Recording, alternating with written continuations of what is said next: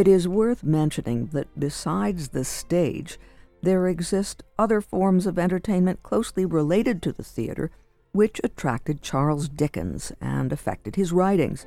This is, in fact, the case of the Punch and Judy show, Commedia dell'arte, but particularly pantomime, a type of popular amusement which was in his time, quote, a curious amalgam of fantasy, realism, topicality, anachronism, grotesquerie, burlesque, spectacle, music, dance, and a serious story.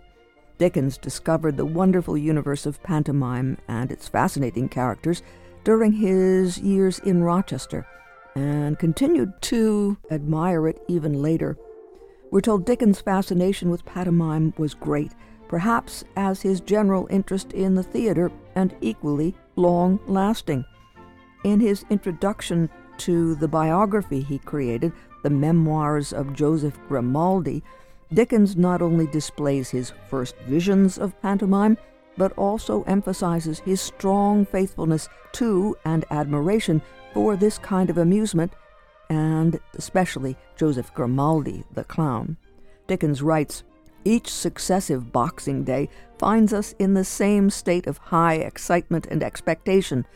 On that eventful day, when new pantomimes are played for the first time at the two great theaters and at twenty or thirty of the little ones, we still gloat formally upon the bills which set forth tempting descriptions of the scenery in red and black letters, and still fall down upon our knees with other men and boys upon the pavement by shop doors to read them down to the very last line.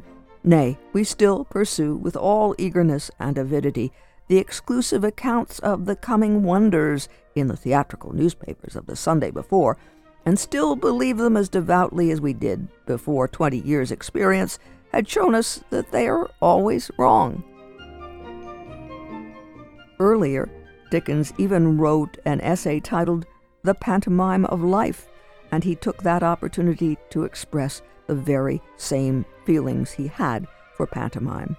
All this from Professor Kabir Sandhi from Dickens and Popular Entertainment. Meanwhile, Jane Moody writes Across the UK today, children and adults venture to their local theater to be dazzled and thrilled by the spectacle and fun of pantomime. In York, the pantomime has been an extraordinary success story, the jewel in the city's entertainment crown. Each year, 55,000 people of all ages come to the York Theatre Royal to see a cast headed by Berwick Kaler, who has played the Dame, that's a character, for more than 30 years. Pantomime has become a major visitor attraction in its own right. Not to like pantomime, the journalist Leigh Hunt declared, is not to like love. Pantomime is a curious blend of continental and British traditions. The raw energy of music hall, the sauciness of Victorian burlesque, the crazy chase of harlequinade, the archetypal plots of commedia. The story of pantomime is a story of transformation and endless adaptation. Our delight in this form comes from a complex mixture of emotions and relationships. Pantomime offers us the anarchic excitements of a topsy turvy world, only to give us the assurance of harmony restored. The Dame's absurdly captivating character is the great legacy to modern pantomime left by a remarkable artist of the Victorian music hall it was Leno who introduced into the traditional quest narratives of Humpty Dumpty and Aladdin a deeply human figure who has since become one of the most eccentric characters in British culture. That from Jane Moody in the essay, It's Behind You. For years, the city of Scranton has had an appetite for the hilarity and music and dance of vaudeville acts coming to town to fill the theaters to the brim in those early days. So why not revive that spirit with pantomime, or panto as it's known affectionately? Scranton Shakespeare Festival brings pantomime to Pennsylvania. The Scranton Shakespeare Festival will be introducing this new kind of entertainment this holiday season with a pantomime production of Snow White and the Seven Scrantonians at their new performance space at the Marketplace at Steamtown, and that's from December 15th through the 18th we had a chance to have a visit from Michael Bradshaw Flynn, artistic director of the Scranton Shakespeare Festival. and Jonathan Stevens, managing director. They stopped in to prep us for Panto. Jonathan Stevens. I guess I have to take responsibility for bringing it up and saying maybe we should do a panto because I'm British and it comes from England. Uh, the best way of describing a panto is it's a retelling of a classic fairy tale with lots of different additions to it. So we're adding in popular songs, we're adding in local jokes, we're adding in audience participation. There's just another level of crazy that goes on top of the fairy tale that makes it more accessible and more festive and we sing christmas songs and we sing old classics. We we just do it all. It's it's crazy. It's really hard to explain i have to say that. It's hard to explain because everyone in england knows what it is. So i've had this a couple of times where people have said what is panto and i'm like oh okay. So um how do you describe it? And that is, I think, the best way of doing it. It's not mime. That is the best also to say because I think a lot of people were like, they're talking is what what is this? They hear mime and they think it's going to be black and white. It's not that. It's not that. Do we have any sense why that's appropriate at Christmas time? Hmm. I don't know. I don't know why it happens at Christmas. The the tradition came from Commedia dell'arte, which is Italian.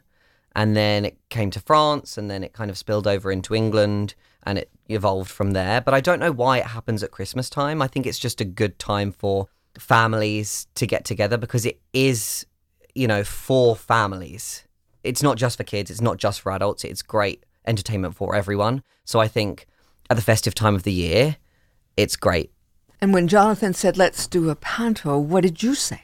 I was open to the idea. I had seen a few in England when I visited, and there's a broadness and a real wacky Looney Tunes like quality to the sense of humor and the style of the panto process that I thought would really align with our audiences. And something that the writer and director, who's also a Brit and a company member, Billy Aiken Tyers, sort of said is she thinks Panto is so much about community. Mm. So I was thinking that is a great reason to, you know, not only continue cultivating our off-season programming, which isn't, you know, when we're here for our usual summer residency, but also with the holidays coming up and just the end of year celebrations, it's a great time for everyone to be engaged with their community. So we mm-hmm. have a lot of local actors in this production, which we're very excited about, who have been a part of the organization throughout the years. And then, of course, we always have a few new faces, some of whom are local, but also some of whom are from out of town, and they've jumped right into the Scranton Shakes way of making art quite beautifully. Now, I have heard you two talking while we were doing a mic check about some place that you'll be doing this and you have a year's lease. Tell us about this place. Yes. The, our good friends at the marketplace at Steamtown have gifted us a wonderful space at the marketplace for a year to do programming. So basically, the place that we were at over the summer, we're opposite there in the old American Eagle, and we're changing that into a black box theatre space that we can offer NEPA whatever we'd like. More so, you know, outside of the summer season. That's what our our goal is, right? We want to expand and offer some things other than in the summer.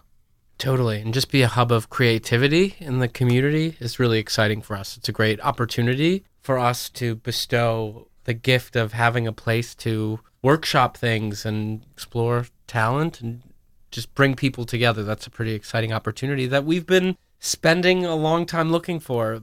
You know, some of the things that made our company so exciting is that we did a lot of site specific work, which was really wonderful. And we've even done a production of how to succeed in business without really trying in the middle of the mall before. So, but that was even different to now having a designated space for a designated amount of time to really focus on, you know, making great art for everybody. So that's been really exciting and helpful in our creative process that, you know, starts immediately after, sometimes during the current season on the next season. Just knowing we have that place has been a huge gift to us as organizers of this organization. Tell us about the Dame. The Dame. Conor McGuigan, he is fantastic.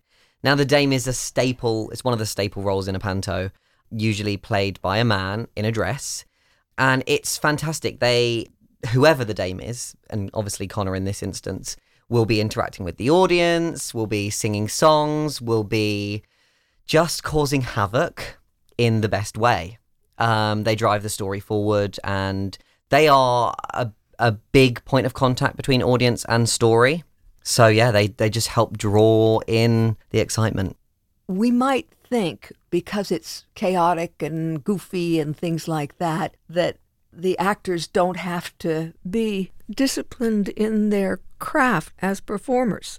But it's not just anything goes, right? No, no, no. It's not throwaway. You know, improv acting is actually very difficult to do because you've got us within a set framework. You've still got to be portraying the story. You've still got to be on stage with another person. And anyone who's ever done anything on stage will know that when you're on stage with another person, you have to really trust in the other person that you're going to get through the story and, you know, as rehearsed. So when you add in that element of there may be something that I have to say to the audience and the audience talks back, that we've got to be able to save ourselves and, you know, get back onto the story when it's appropriate and also spend time having fun with the audience when also is appropriate. So it's it's it's far harder than it may look, but yeah, it's all very organized. What fairy tale did you choose? We chose Snow White and the Seven Scrantonians. There was a lot of discussion on which one we would go with, but I think the the minds really sort of tipped the scales. We also thought it was a fairy tale that hasn't been done in the community very often. Beauty and the Beast, Aladdin, Sleeping Beauty, they've all seemed to be a little more popular, Cinderella especially. So we thought this one was sort of untouched for a little while. That would be nice to explore and familiar enough that we we thought people would enjoy seeing a classic tale done in a new way. Seven Scrantonians. Anyone we mm-hmm. know? I think so. You may have heard of them. Uh, Music, dance, how about physical tumbling and things? Good question. There are a few things that occur, but you know, we are in a black box theatre space, so we have to scale back what we'd like to do. But you know, there's there's some physicality for mm. sure. And songs that we would recognize, maybe that you've changed lyrics and things? Yes. Absolutely. Yeah, there's a lot of changed lyrics. There's a lot of similar lyrics too, but yeah, there'll be songs from the 80s, songs from the 90s. So many decades are covered in this. 60s, I think. Yeah. fif- And then 50s with some of the holiday Yeah. songs. It's a plethora of decade favorites. Mm-hmm. A cast of thousands? There's seven principal actors and we have an ensemble of 4, so it's very tight, but that's that's what makes it special because it's intimate. And the truth is, is that this is still a production that we have to produce as an organization. We pay our professionals a stipend to work on these projects. So we had to be very conservative and economical in this premiere production. One, because it's the first time a panto has been produced in Scranton that I know of. And secondly, because we don't know how things are going to go. We're, we're optimistic and we're hoping that it's going to be something that we can grow. And I feel confident that people are going to really have a great time, laugh, and also really enjoy some touching quality performances. I think it's going to be a wonderful holiday time for those who are able to join us. And the hope is that that garners some enthusiasm for us to continue to grow upon. The more people that come and see it and the more of an institution that it hopefully becomes the bigger it can get. The the sky is really the limit with pantomimes. And you know in in England these pantomimes run for 2 months. There are sometimes 3 performances a day because so many people go to see them because they're great. So if we can even impart a little bit onto the local audiences is just you know come and see it come and enjoy it and hopefully it will be a tradition that can grow here It is really remarkable how embraced and beloved it is over there. People, the country really loves it. Yeah. It's, it's an institution. hmm And big name actors, right? Big names, big names. I think Pamela Anderson has also done a pantomime in England before. You know, some actors from here too. Leave it to you all to be innovative and creative and bring us good cheer. And that's what we need so much now, don't we? Need good mm-hmm. cheer. Exactly. Very much so. Why don't you tell us how we can experience it? Yeah, absolutely. So performances start this Thursday, December 15th, and they run through Sunday, which is December 18th. There are performances at 7:30 p.m. and 2 p.m. Tickets are available online. You can get them at scrantonshakes.com. You can also call our phone number, which is 570-230-7277. Or if you're really brave, you can come on the day and get tickets at the door. But I would not like that because I wouldn't want people to come all the way there and get turned away. So do get them in advance. Jonathan Stevens, Managing Director of the Scranton Shakespeare Festival, and Michael Bradshaw Flynn, Artistic Director. Stopping by at the WVIA studios to prep us for Panto, and that is the Scranton Shakespeare Festival presentation, uh, pantomime of Snow White and the Seven Scrantonians, a performance at Scranton Shakespeare new performance space, and that's at Marketplace at Steamtown and it will run from December 15th through the 18th. There will be shows Thursday, Friday, and Saturday at 7:30 each evening, and Saturday and Sunday at 2 p.m. You can find all the details at scrantonshakes.com. scrantonshakes.com. S H A K E S. scrantonshakes.com. It's Snow White and the Seven Scrantonians, a pantomime produced by the Scranton Shakespeare Festival and that will take place December 15th through the 18th at the Marketplace at Steamtown, the new home of the Scranton Shakespeare Festival. For more information on the web, scrantonshakes.com, scrantonshakes.com.